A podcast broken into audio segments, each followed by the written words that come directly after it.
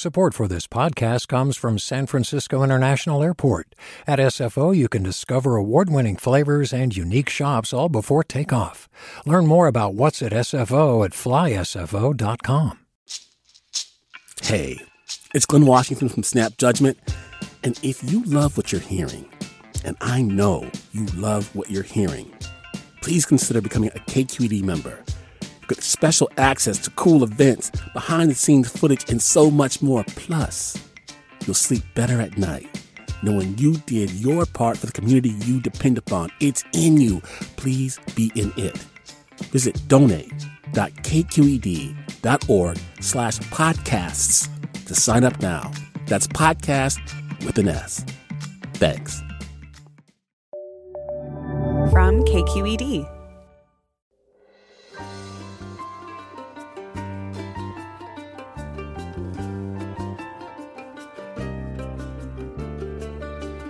From KQED in San Francisco, I'm Alexis Madrigal. The latest edition of the world's most important climate negotiations got underway yesterday in Glasgow. It's the UN Climate Change Conference of Parties 26th meeting, known by climate watchers simply as COP26. The basic politics of climate have been shifting, tilting the world closer towards the kind of action most scientists believe must occur. But at this particular moment, energy prices are also rising, a consequence of the shock the pandemic sent through the global economy. And in the U.S., gas prices are the highest they've been since 2014. Given our national politics, maybe Washington is not where we should be looking for leadership. Maybe California has a role to play on the world stage. That's coming up next.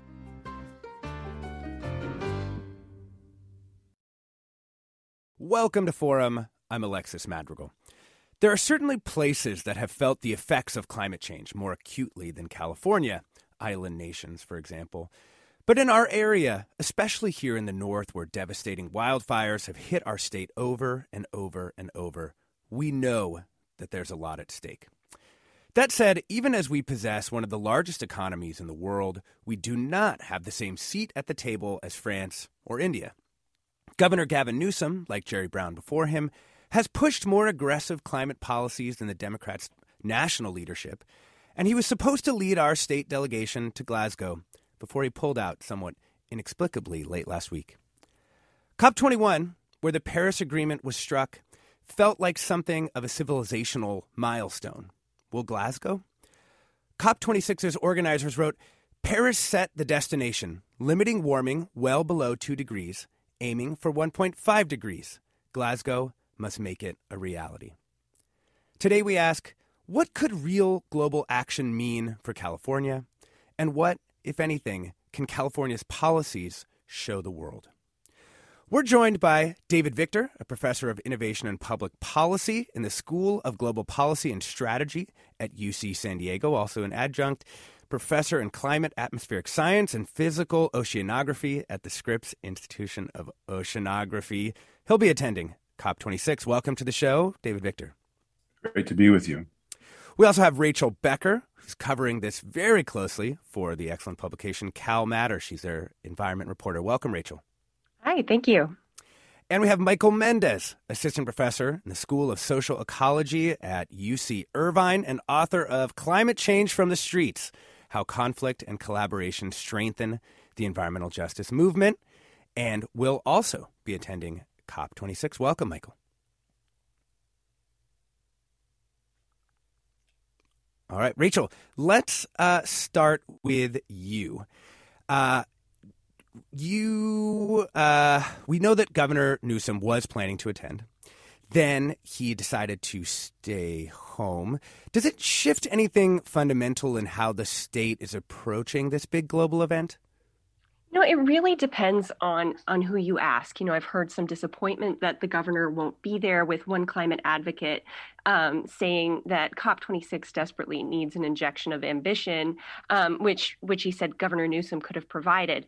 Uh, others, though, have uh, said that what's much more important than the speech making is um, Governor Newsom's actions at home. So, you know, really mixed reactions. But California's contingent has, um, you know, repeatedly said that they're going to um, put their best foot forward, led by Lieutenant Governor Eleni uh, and um, have really voiced their confidence in the Lieutenant Governor's um, capabilities at this conference. Yeah. I mean, I guess the question is this seemed like a real kind of political slam dunk for Newsom. He just kind of had to show up and be in, involved in this major climate summit. Do we know why he pulled out? So on uh, Friday was the about face um, about Governor Newsom's plans, um, uh, with the governor's office announcing that he would not be attending, uh, quote, due to family obligations and would instead be participating virtually. But the governor's office would not provide any other details. Hmm. Uh, two sources who weren't authorized to speak publicly, however, told us that he did not have any plans to make any major announcements at the conference and had privately questioned his purpose in attending. So, hmm. um, you know, we're we're waiting for the governor to to weigh in on this, but uh, that's where it stands. Gotcha. Thank you, David Victor. Uh, the G20 countries and big economies of the world met before COP26 got started. Did any of the things they discussed or worked out change the situation for COP26? They don't really change COP26. You know, I think just to pick up on what Rachel was saying, at best, these COP meetings um, set a direction. They have a consensus agreement. There are lots of speeches. The G20 meetings over the last two days in Rome led to a to a communique that's that reinforced the purpose of the COP, emphasized the need to stop warming at 1.5 degrees, an um, ambitious goal that's essentially impossible to achieve, and kind of continue the momentum. But beyond that, it, it didn't really get much done. I think we're going to see over the next couple weeks more concrete actions and promises being made at COP and so on. But re- really, almost all the action happens on the ground, real people doing things, you know, places like California, companies doing things. And that's not going to be done by a consensus committee, um, whether it's in Glasgow or Rome or any other place. Yeah. And we're going to get to get to that, some of the shifts in how climate politics have really started to work over the last uh, few years. Michael Mendez, this is your first time heading to COP, and you've been deeply involved in environmental justice movement, tracking it. What do you hope to get out of going to Glasgow and hope to see there? Good morning. Uh, yes, I'm currently actually uh, in Scotland uh, today. I got in last night. Uh, I'm really enthusiastic about seeing um, the, the, ways in which NGOs and um, uh, Native American tribes, indigenous tribes, and other groups really focused on community-based solutions and environmental justice or climate justice of how they're representing their own values and worldviews at this uh, global and elite uh, conference that brings together uh, 120 uh, world leaders that are trying to commit to more comprehensive and equitable forms of climate action, both globally and locally. I mean, just on like a kind of practical human basis, like what do you expect to actually do? Like, you know, how are you going to fill your days there? Well, attending as an observer, attending uh, some of the official meetings, the press conferences. Currently, the Biden administration uh, has a press conference, and I was watching on um, the special uh, advisor um, Gina McCarthy talk about equitable approaches to climate action, but also it's an opportunity for networking, both you know from the uh, from the policymaker side, but also from the activist NGO side. So there's also um, side events and parallel events that are focused on these issues of climate justice and uh, people-centered approaches to climate change. So I've, I've attended other global meetings, um, particularly ones that California have led, and going to the parallel side meetings have been most uh, fruitful and to understand the different perspectives from around the world um, that they uh, individuals bring to climate change, particularly since California is a global leader and often thinks of itself as a nation state and participating at that global stage with uh, countries like uh, Germany and France. Yeah. We're talking about the big 2021 UN climate change meeting, COP26, which began Sunday with Michael Mendez, a professor in the School of Social Ecology at UC Irvine, David Victor, professor of innovation and public policy uh, in the School of Global Policy and Strategy at UC San Diego, and Rachel Becker, an environment reporter at Cal Matters. And we would like to hear from you. I mean, how do you think California can be a model for global, global climate policy? What work should California prioritize to reduce our carbon footprint? Give us a call now, 866 733 6786. That's 866 733 6786. You can get in touch on Twitter and Facebook. We're at KQED Forum, or you can email your comments to forum at kqed.org. David Victor, when we talk about what's supposed to really happen at this conference, you know, making the, the, the destination that Paris set into a reality. You know, what have governments been doing in the years between Paris and now?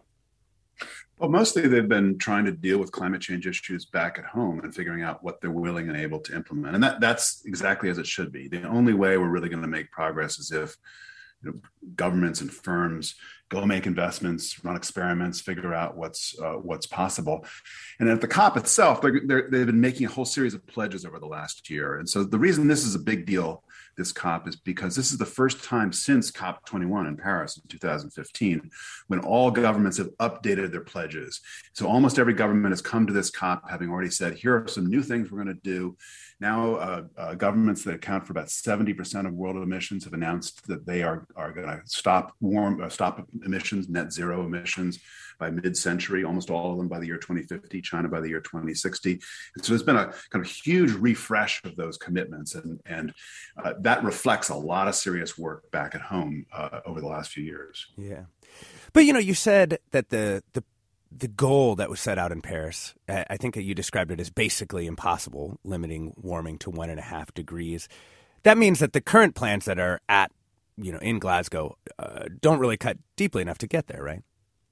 Yeah, it's a little bit of a glass half full versus glass half empty story. You're always going to have the the goal is always going to be more ambitious than the governments themselves can deliver because it's easy to set ambitious goals when you don't lay out in detail who has to do what. And so they all get together and say, we should stop warming well below two degrees, was the formal goal set in Paris. And a lot of people are using 1.5 degrees as a benchmark. We're now at about 1.2 degrees and, and rising. So when you look at the inertia that's in the climate system, the heat that's already building up, carbon dioxide building up in the atmosphere, plus the inertia in the industrial system, there's no way to really turn that around quickly enough to stop warming at 1.5 degrees.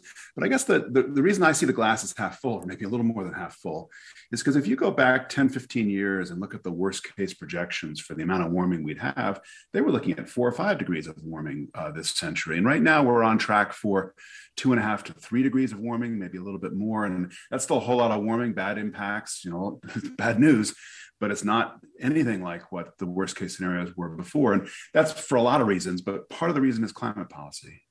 Yeah.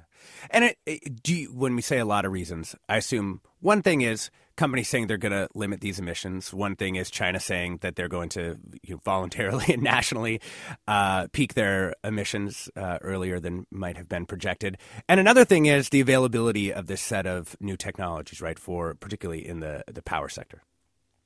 Yeah, and so the power sector is really crucial because almost every study that looks at how do you make deep cuts in emissions across the economies comes to the conclusion that electrification is is the centerpiece. There's a lot of dispute about how much are we going to electrify? Are we electrify everything or only some of it? We're running a set of experiments here in California to look at, at different kinds of strategies. But there's been a tremendous amount of progress in the electric power sector, a lot in renewables, uh, batteries, integration of renewables. The kind of list goes goes on and on and on. And I think that's one of the reasons why people are encouraged about the potential for big reductions in emissions, even if they're discouraged about the possibility of of making cuts deep enough to stop warming at 1.5 degrees. We're talking about the big 2021 UN climate change meeting, COP26, which began Sunday with David Victor, you just heard, professor of innovation and public policy in the School of Global Policy and Strategy at UC San Diego. He'll be attending COP26, part of the UC delegation. We've also got Rachel Becker, environment reporter with Cal Matters, and Michael Mendez, assistant professor in the School of Social Ecology at UC Irvine and author of Climate Change from the Streets How Conflict and Collaboration Strengthen the Environmental Justice Movement. And he's actually joining us from Scotland now. We want to hear from you. What's California's role in all of this? Give us a call now, 866 733 6786. That's 866 733 6786. Get in touch on Twitter and Facebook. We're at KQED Forum, or email your questions to forum at kqed.org. I'm Alexis Madrigal. Stay tuned for more Forum after the break. Support for Forum comes from San Francisco Opera. Set 10 years after a school shooting, the critically acclaimed opera Innocence takes us into a complex emotional journey where our understanding of innocence and guilt is constantly upended. Kaija Saariaho's ethereal score collapses the past into the present as a community of survivors grapple with how to move forward. Don't miss the highly anticipated American premiere of Innocence, June 1st through 21st. Learn more at sfopera.com. We've all got those parts of our house where the internet just won't go. Well, if you had wall to wall Wi Fi from Xfinity, you could worry less about dead spots. Because with wall to wall Wi Fi from Xfinity, you get fast speeds, reliable connection in every room, and power for all of your devices, even when everyone's online. That's wall to wall Wi Fi only with Xfinity. Restrictions apply, not available in all areas, actual speeds vary. Welcome back to Forum. I'm Alexis Madrigal. We are talking about the 2021 UN climate change meeting, COP26. We're actually joined by Devin Murphy, a Pinole City Council member, literally, I think, at the airport right now on, on his way to Glasgow. Welcome to the show. Oh, thank you so much. Thanks for having me. How's it going this morning? Good, good, good. So, you know, you're a Pinole councilman heading to this global meeting. I mean, what what do you hope to get out of it? A couple of things. Well, first and foremost, thank you so much for having me. I am I'm Devin Murphy. I'm a city council member in beautiful Pinole. And frankly, you know, this conference is so important because uh, on a number of reasons. But as a city councilor attending, I really look to and think that folks should look to small cities like mine of 20,000 who are on the front lines of the movement to combat the climate crisis and fighting for a clean energy future. Um, you know, there's a lot of work that's being done around the globe, but it's really the small cities and small regions, right, that are driving inspiration, hope, and action. And so I'm excited to attend this week. Yeah. So, I mean, give me the Pinole level look at global climate sure. change. Like you're looking at oh, the budget, you're looking at, you know, your yep. coastline there, you're looking at your water system. Like yep. what's the what are Pinole's problems being caused by climate change? Absolutely. That's a great question and I love that question. So you know, as I mentioned, I'm a, I'm a council member from Pinole. We're a small city in the Bay Area, but we're about 15 minutes away from San Francisco. Um, we are also a bayfront city impacted by issues like sea level rise, but we're also impacted by all the California wildfires happening in Northern California. Um, as well as just being in the heart of Contra Costa County, one of the most industrial counties in the state of California.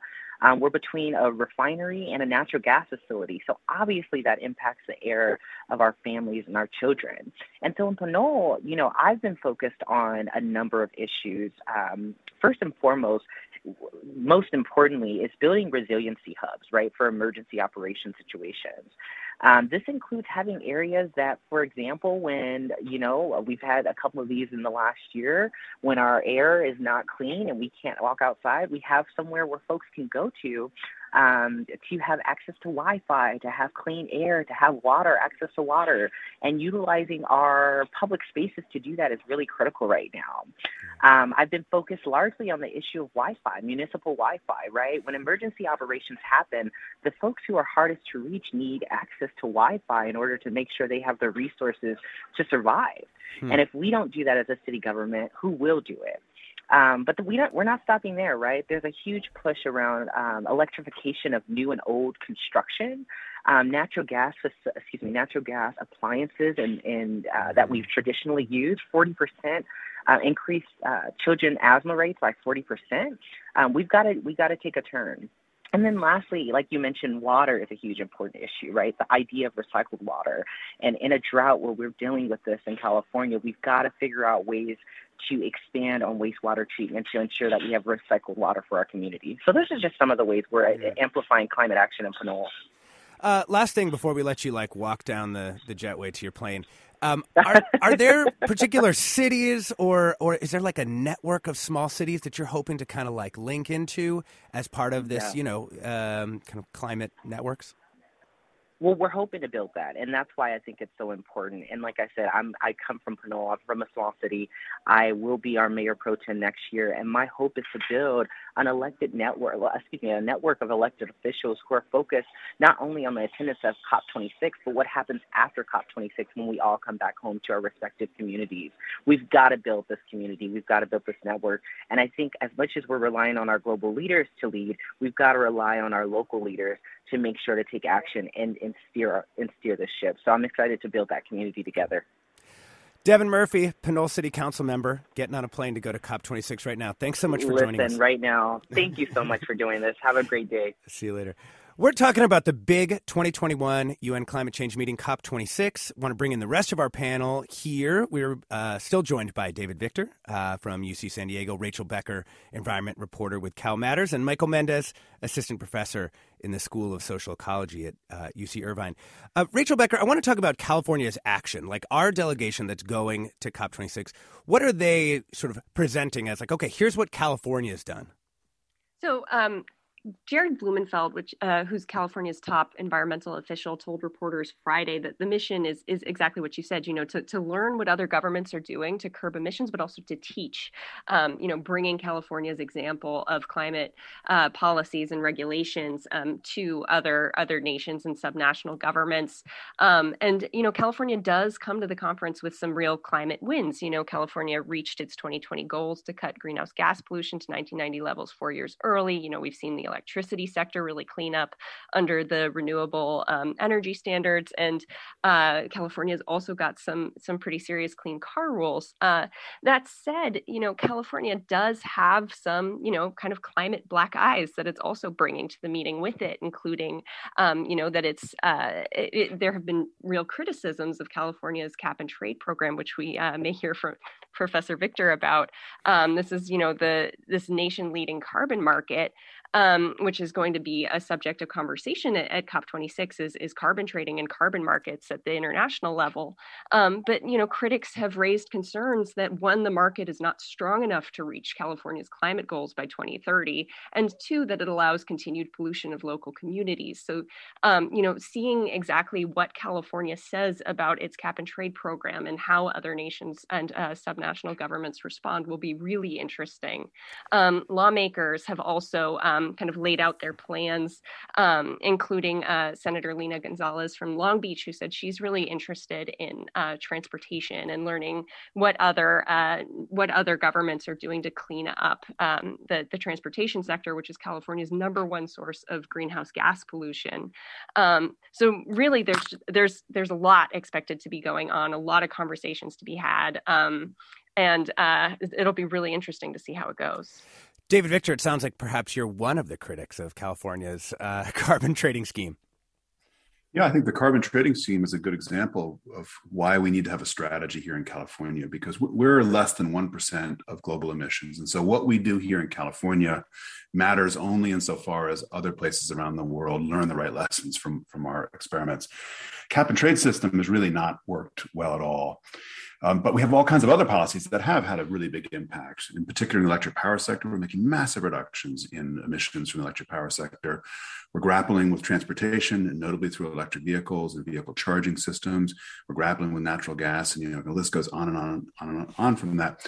Almost all of that has come from California doing what it does well, which is figuring out how to work with industry, send the right signals, push down emissions, figure out which experiments work, and so on. Meanwhile, our cap and trade system is there as a kind of layer on top of it. It doesn't really have much of, of an impact. And, and some of what we do in our cap and trade system, like trading these offsets, where you where if you're a polluter, you can get a credit for, for protecting a forest. When you look closely at those offsets programs, and my colleague Danny Cullenward, uh, who's done really some of the best work in this area, has been the lead on this when you look closely at these offsets programs, what you learn is that the they're they're mainly a, they're mainly fraud. They're they're people playing accounting tricks and things like that. And so we have to be careful as California that when we tell the world what we're doing, we should be telling the world less about our cap and trade system and a lot more of about California's industrial policy. It's so it's so interesting to think about California in the in this context, in part because we remain uh, a major producer of oil and gas. And I, I wanted to ask you, uh, Rachel Becker.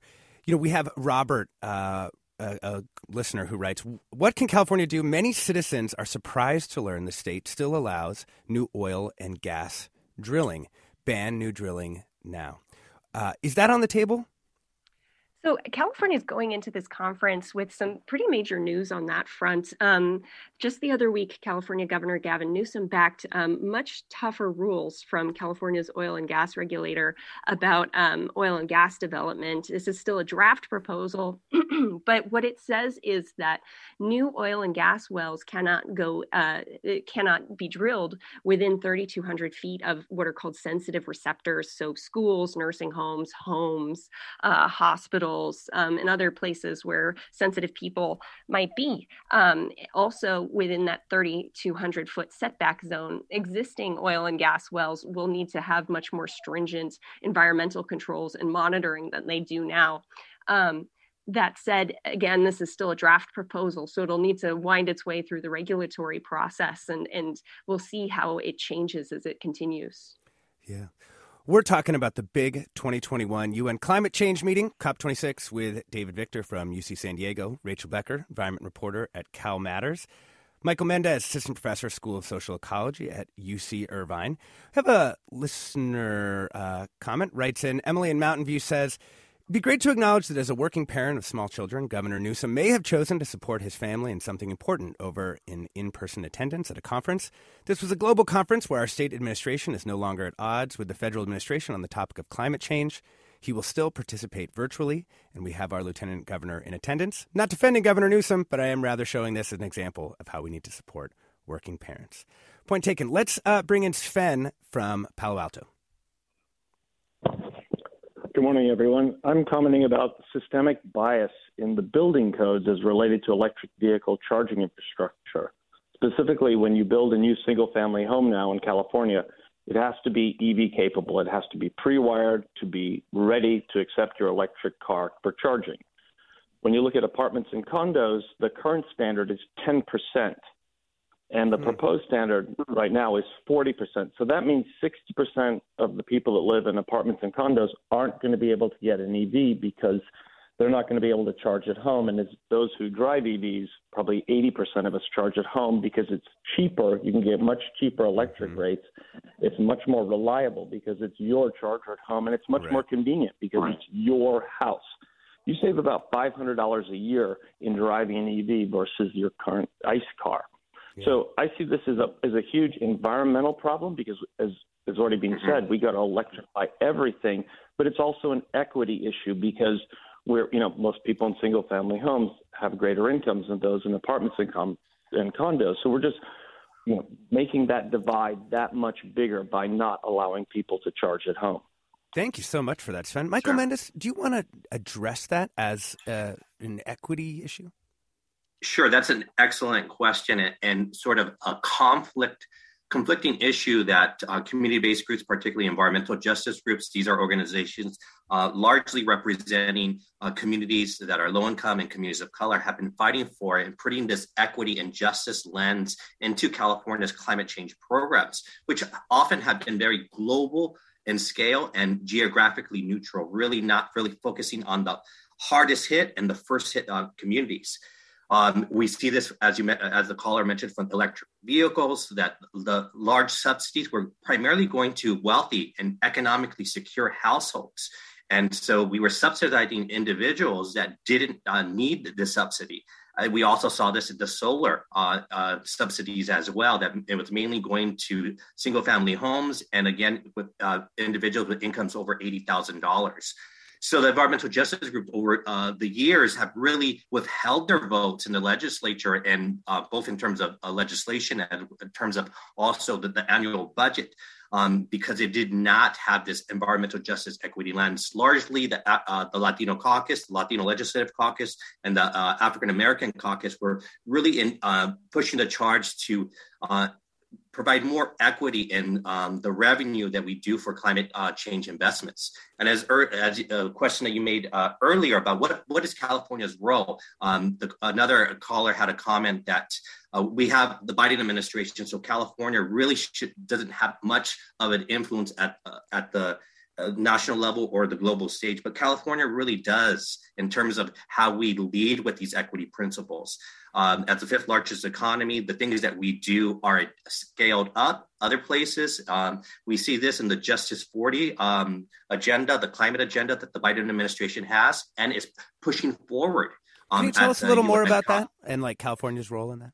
Yes, so the the, uh, the Justice 40 is a fundamental shift um, really bringing off of the Green New Deal principles of putting at least 40% of all climate investments in disadvantaged or environmental justice communities. That means low income and uh, low income communities of color that are first and hardest hit by climate change impacts, both in terms of uh, local pollution, um, as well as impacts of wildfires, uh, extreme weather events, uh, and ensuring that we're not only providing mitigation op- opportunities, but also climate adaptation, adapting these communities, these socially vulnerable communities uh, ahead of time uh, before they can prepare for our changing climate. So that 40% was directly derived after the many years uh, that the environmental justice group were, were fighting essentially with uh, largely white coastal Democrats and mainstream environmental groups like the Environmental Defense Fund, uh, NRDC, uh, the National Resources Defense Fund, that did not in the early years want to put an equity lens and have a dedicated amount or floor of climate investments and environmental justice communities. So in my book, Climate Change from America's Streets, I really chronicle that history and that conflict and eventually collaboration that um, that forced the, the, the, governor's office and various administrations and of course the legislature to have a more equity focus on climate change. And we see this again uh, with the Biden administration adopting the uh, climate uh, the Justice 40 initiative. Who do you see, you know, at that subnational, as they like to say in climate things, you know, states, cities, other other, you know, provinces and other places? Who are sort of California's allies in using that sort of equity lens? I would say uh, our, our, on the West Coast, of course, we have Washington State and Oregon. Uh, Washington is probably um, the biggest leader on the West Coast trying to put forward uh, justice equity lens. Their their climate uh, change ballots have uh, failed in um, previous years because they did not include labor and environmental justice organizations when they drafted those uh, state uh, ballot measures. So they have learned uh, from those experiences, have really looked and had conversations with policymakers and environmental justice organizations in California to have to understand how w- we did it in California and I know that there's similar um, talks that have been going on with uh, New York. I was actually at the National Association of Latino elected officials um, this past week, where I was giving a talk on climate uh, induced disasters to uh, Latino elected officials from all over the country. And I was sitting next to um, a representative uh, from the state of New York who uh, the chair of the labor the Senate Labor Committee and talking about the influence California has had um, in terms of uh, uh addressing uh, climate induced disasters and of course uh, climate mitigation. So New York a couple years ago passed a comprehensive program and, and that actually kind of looks like the suite of climate policies and programs that California has enacted over the last um, 18 years. Hey, David Victor, uh, Amy, listener tweets, um, any chance you could be the one news outlet that doesn't talk in code? You could actually say what 1.5 degrees means. 1.5 degrees more than what baseline? Just in our 30 seconds before the break here, maybe you could give us a that quick breakdown. Sure, one and a half degrees Celsius above pre industrial levels. And that's just the benchmark that's used in almost all the climate models. Yeah.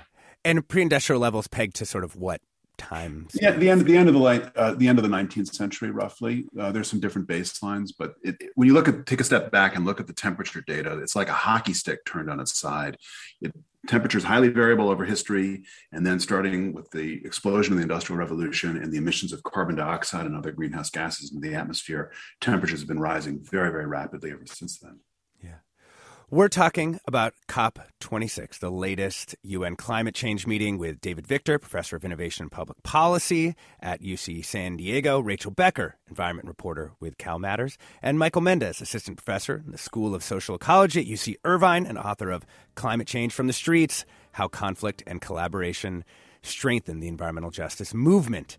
We really do want to hear from you. How can California be a model for global climate policy? And is California doing enough to reduce its carbon footprint? Give us a call now, 866 733 6786. That's 866 733 6786.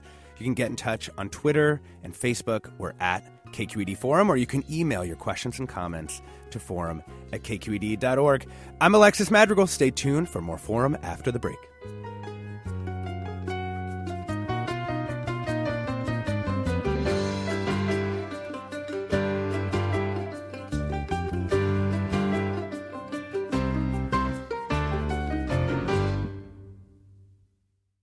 Support for Forum comes from San Francisco Opera. Set 10 years after a school shooting, the critically acclaimed opera Innocence takes us into a complex emotional journey where our understanding of innocence and guilt is constantly upended. Kaija Saariaho's ethereal score collapses the past into the present as a community of survivors grapple with how to move forward. Don't miss the highly anticipated American premiere of Innocence, June 1st through 21st. Learn more at sfopera.com. We've all got those parts of our house where the internet just won't go. Well, if you had wall to wall Wi Fi from Xfinity, you could worry less about dead spots. Because with wall to wall Wi Fi from Xfinity, you get fast speeds, reliable connection in every room, and power for all of your devices, even when everyone's online. That's wall to wall Wi Fi only with Xfinity. Restrictions apply, not available in all areas, actual speeds vary. Welcome back to Forum. I'm Alexis Madrigal. We're talking about COP26, the latest UN climate change meeting. We've got Michael Mendez from UC Irvine, Rachel Becker from Cal Matters, and David Victor from UC San Diego. Uh, David Victor, Shana in Oakland has some pushback for you. Uh, she writes uh, David Victor said that the offsets used in California cap and trade are mainly fraud. I know that offsets are a complicated concept. It's never possible to fully prove a counterfactual, but I'd love to hear his evidence because that was a very steep claim. To question offsets that individuals or companies purchase is one thing, but those of the whole state's flagship program. Cap and Trade and the Greenhouse Gas Reduction Fund have provided funding for countless investments across the state, such as EV charging infrastructure, bike amenities that help people get out of their cars, and much more. Yeah, what so the two separate, yeah, two separate issues there. One is what's done with the money, from the auctions that, that sell these emission credits. And exactly, she says that money is used for lots of purposes, some worthy. And you have to pay really close attention to where the money flows. And frankly, we need better controls over that so we maximize the value from that. Danny Cullenward, who I mentioned earlier, and I have a book out called Making Climate Policy Work, which looks at the world experience uh, with these cap and trade systems and, include, and focuses a lot on where the money goes. On the question of the fraud, uh, that's, I think, really the dark news here. And there's been a huge amount of research in this area. Um, I would draw your listeners' attention to a series of articles that James Temple from Technology Review, which is a flagship publication from MIT, has published over the last year. If you just search for Technology Review, you'll find long-time climate reporter. Yeah, yeah, and, and extremely knowledgeable, very very careful reporting. And then there's a piece in the Los Angeles Times that looks at one of the flagship forests that was used to generate offsets that then burned, and people still use the offsets. And so you have all the emissions that were credited back in the atmosphere, and the companies that use the offsets are still emitting, uh, uh, still causing the emissions for which they claim the offsets were covering. So I think it's actually a pretty dark story out there, and we need to.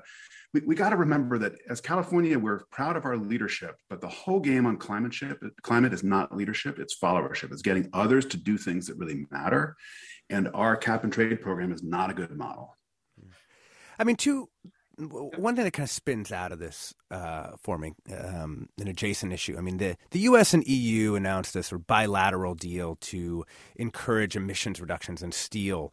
And analysts kind of explaining the substance of that in the Washington Post noted how much climate action now is contained in those kind of deals. And one of their points was that the push to really set a price on carbon, whether it was just a straight up price, there was some kind of cap and trade system, had largely failed and so more of these kind of sectoral approaches going after you know transportation going after particular industrial processes that that was really what was having more impact now.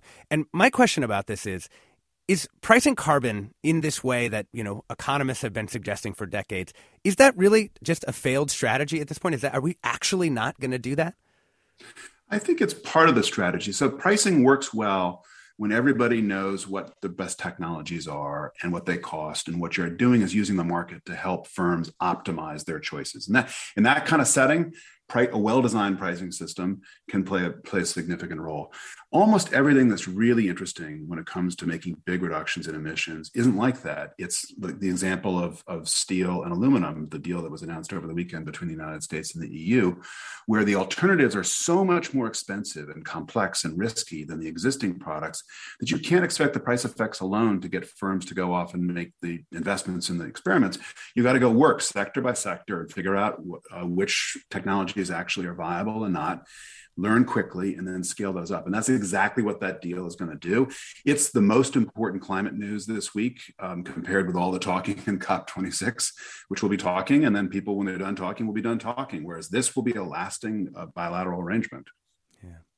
you know, uh, Rachel Becker, um, we asked people sort of what can California do, uh, and I'm going to read a little group of these uh, comments from from listeners. And come on to just ask you, you know, is California actually on its path to doing some of these things from your reporting?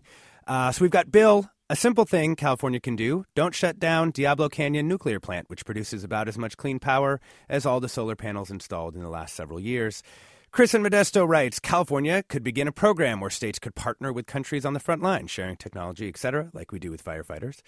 A listener tweets uh, California has one of the lowest oil severance taxes in the country, less than 1%. Texas charges 7.5%. Seems like a no brainer to increase this tax, but I never hear our representatives talk about it. And Eric in Menlo Park writes, ban uh, is there an effort to ban use of two cycle gasoline engines such as lawnmowers and leaf blowers in the state with cleaner cars, these devices are now a significant source of the state's air pollution, but there doesn't seem to be the political will to ban them. So, a little uh, a menu of options, Rachel. My goodness. Okay, there are a, a lot of things to address there. I mean, it's a great question. What uh, what California is going to look like when it's uh, post nuclear? Um, you know, the the loss of, of nuclear power plants will mean California has to replace them with something. Uh, and, you know, it's not looking like it's going to be hydropower given how un- inconsistent California's rainfall is. And, and, you know, the projections that with climate change, um, we're going to see, you know, more kind of whiplash between drought and, and deluge. Um, so that's a, that's a really something I think California is grappling with right now. Um, it's something that the California Legislative Analyst's Office has looked at. Um, uh, about sharing technologies with with other uh, frontline communities. Um, uh, California has uh, interacted with other governments, um, you know, with delegations, including from China, um, about its uh, its climate and and clean air policies. Uh, you know, it, it's a great question about where those are going and mm-hmm. um, how those will carry through into the COP26 conference. Um, and uh, for lawnmowers and leaf blowers, there was there was some action um, at the the legislative level on this. So um, we'll see how that plays out. Yeah, cool. Thank you so much. Um, you've amazing grasp on what's happening in the state. Meredith from San Jose, welcome to the show. Um, I was just calling in to share some information about what's happening in San Jose right now, which oh, is cool. Thank you. the City Charter Review Commission is proposing a uh, resident, indigenous, and scientist-led uh, cr- climate crisis action commission into the city charter. It would be the first of its kind in California. There's one in Honolulu. Uh, there are a lot of other um, citizen uh, led organ uh, policy initiatives in other cities, but this would be the first in California at the charter level. It would be a permanent commission to take ideas like those uh, uh, other listeners just called in with and craft them into policy that the city council has to act on within 90 days. Um, the city charter review commission is also proposing a police oversight board in uh, the in the city charter of San Jose. In the next couple of weeks, the city council will vote on it, and hopefully next year San Jose will get a chance to uh, to add that to our city charter to make um, policy and oversight and uh, community communication on a small scale change like uh, like those people are calling in about yeah. um, hey, a reality Meredith, in San Jose. Yeah, Meredith, what's your role? How'd you how did you get involved in this kind of organizing? uh, last week, I spoke at the City Charter Review Commission, and there's an article in the Merc from this Sunday uh, about the efforts of the of the Charter Review to uh, to get this kind of board uh, in our permanent community, um, so that uh, policy and indigenous voices can be lifted up in uh, how we operate as a city, not just on that big granular level. Like San Jose has a great uh, Clean Energy Commission that's working on electrification, but things like water reclamation, waste management, food security, um, uh, open spaces, and uh, and urban farming. Those are all things that there's a lot of work to be done on. Um, Meredith, Ian, you know, for someone who's working the way you are, really like in the nitty gritty of like making this work at the city level. I mean, do you need anything from COP26, or are you just sort of like, you know what, we we have the solutions we need, and we have the policy framework that we'd like to institute, and like those negotiations can go however they go, but we're going to keep working here yeah, I, I don't think whatever comes out of COP26 is going to change what's happening municipally. Um, maybe at the state level, and that'd be great. Um, sort of like that two-cycle engine, uh, uh, leaf blowers mm-hmm. and lawnmowers that somebody was calling in about. There's also an initiative uh, made with a working group from Council Member Matt Mahan. Uh, um, making leaf blowers uh, a thing of the past in San Jose as well. It's going to phase in, and I think I think it's already passed or it's it's close. Yeah. Hey Meredith, sure. thanks uh, so much. That was that's a great update from San Jose. Michael Mendez, I'd like to hear uh, from you. I mean, it sounds to me like this is exactly the kind of uh, local uh, activism with the the kind of lenses that you have sort of been pushing for what the caller just talked about this people-centered community-led approach is so exciting to hear and it, because uh, time and time again my research and others uh, from around the world have showed that uh, climate action fundamentally starts with um, passionate uh, courageous individuals at the local scale experimenting around uh, climate uh, solutions and problems and enacting them. And then those are seen by other um, regions as being successful. And they they start to gain saliency and legitimacy and are validated uh, throughout the world. So climate action really does start at the, the neighborhood local scale.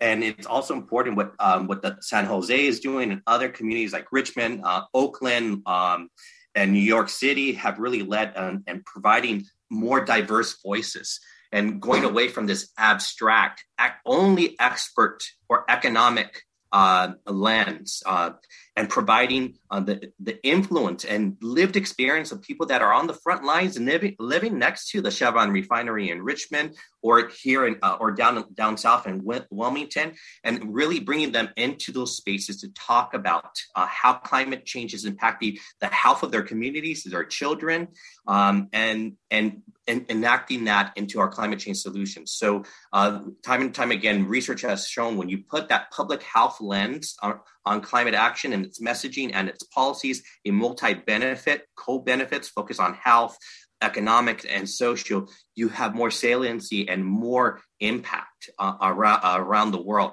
And it's quite concerning being here at COP, you know, walking around. It's a very expensive process to be here. And there, you know, I'm Latino and there's very few people that are black and brown at this, this community. So that's another issue at COP um, uh, globally, uh, the access to diverse um, um, voices and expertise from around the world, particularly island states and those communities, uh, those countries in the global south uh, that are also at the front lines. So that's another concern uh, being here at COP and seeing that lack of diversity from um, uh, people of color from developing countries. Yeah.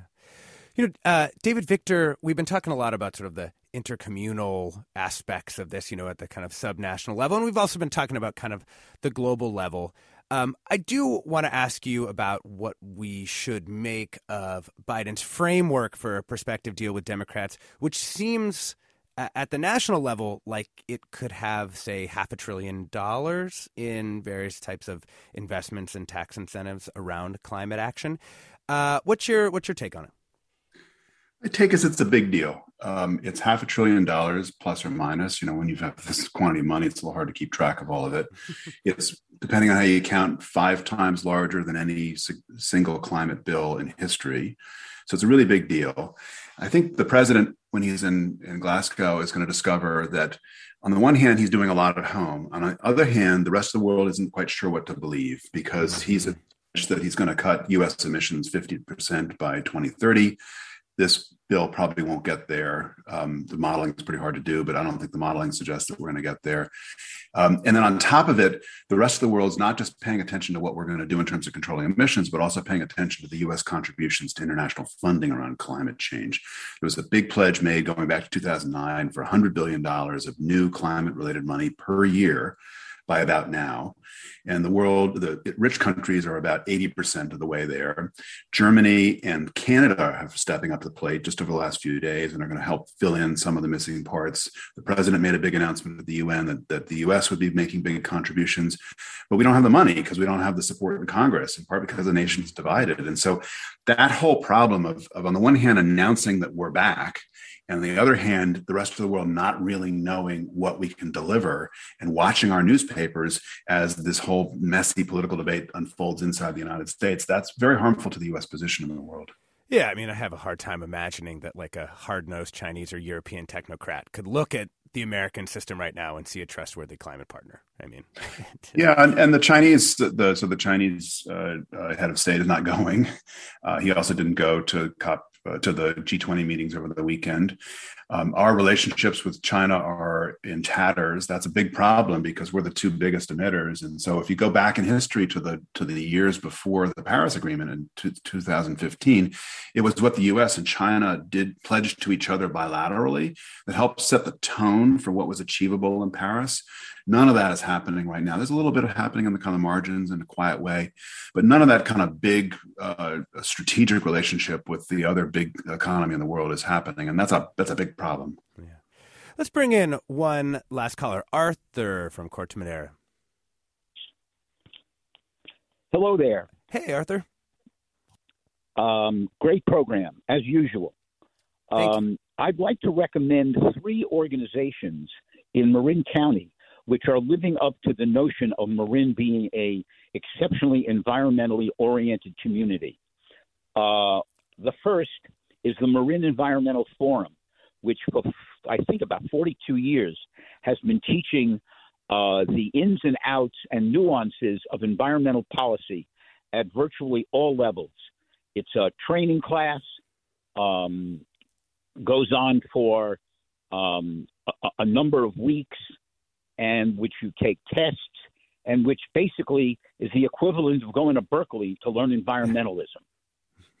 Uh, another organization is called Resilient Neighborhoods, which sets up a checklist of what an individual can do to improve their environmental con- contribution by their own behavior so that you um, uh, get together. It, it, it, it is frequently started in a library.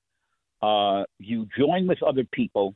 You you trade suggestions on how to save, conserve, or do a right action over time, and then over the period of time the quote class goes on, you compare where you started and where you're ending.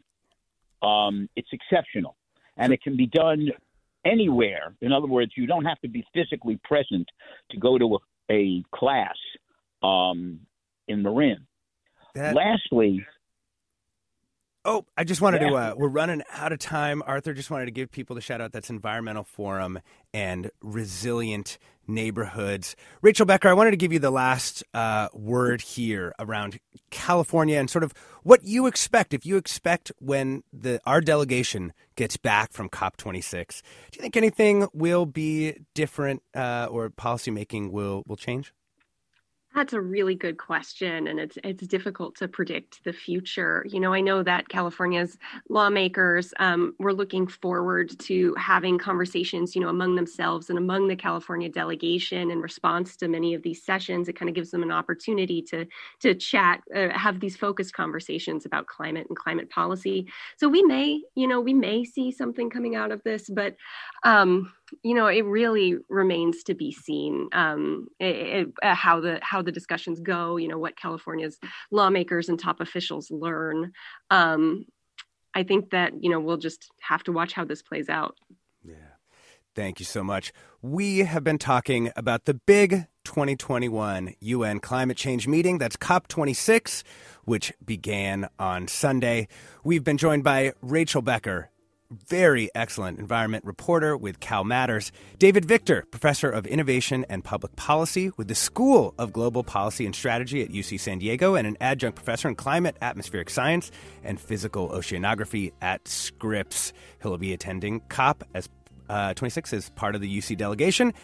And finally, Michael Mendez, assistant professor, at the School of Social Ecology uh, at UC Irvine and author of Climate Change from the Streets How Conflict and Collaboration Strengthen the Environmental Justice Movement. And he's already in Scotland.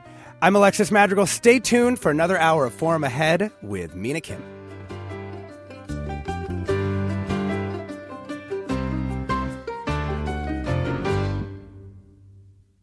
Funds for the production of Forum are provided by the members of KQED Public Radio and the Germanacos Foundation and the Generosity Foundation. Support for Forum comes from San Francisco Opera. Set 10 years after a school shooting, the critically acclaimed opera Innocence takes us into a complex emotional journey where our understanding of innocence and guilt is constantly upended. Kaija Saariaho's ethereal score collapses the past into the present as a community of survivors grapple with how to move forward. Don't miss the highly anticipated American premiere of Innocence, June 1st through 21st. Learn more at sfopera.com. We've all got those parts of our house where the internet just won't go. Well, if you had wall to wall Wi Fi from Xfinity, you could worry less about dead spots. Because with wall to wall Wi Fi from Xfinity, you get fast speeds, reliable connection in every room, and power for all of your devices, even when everyone's online. That's wall to wall Wi Fi only with Xfinity. Restrictions apply, not available in all areas, actual speeds vary all over the country. We need to improve reading in Wisconsin. Schools are changing the way they teach reading. I'm calling for a renewed focus on literacy. We have gotten this wrong in New York and all across the nation. And it's happening because of a podcast. I think your podcast has changed my life. And I'm going to share this podcast with everyone I meet. Sold a Story investigates how teaching kids to read went wrong. New episodes of Sold a Story are available now.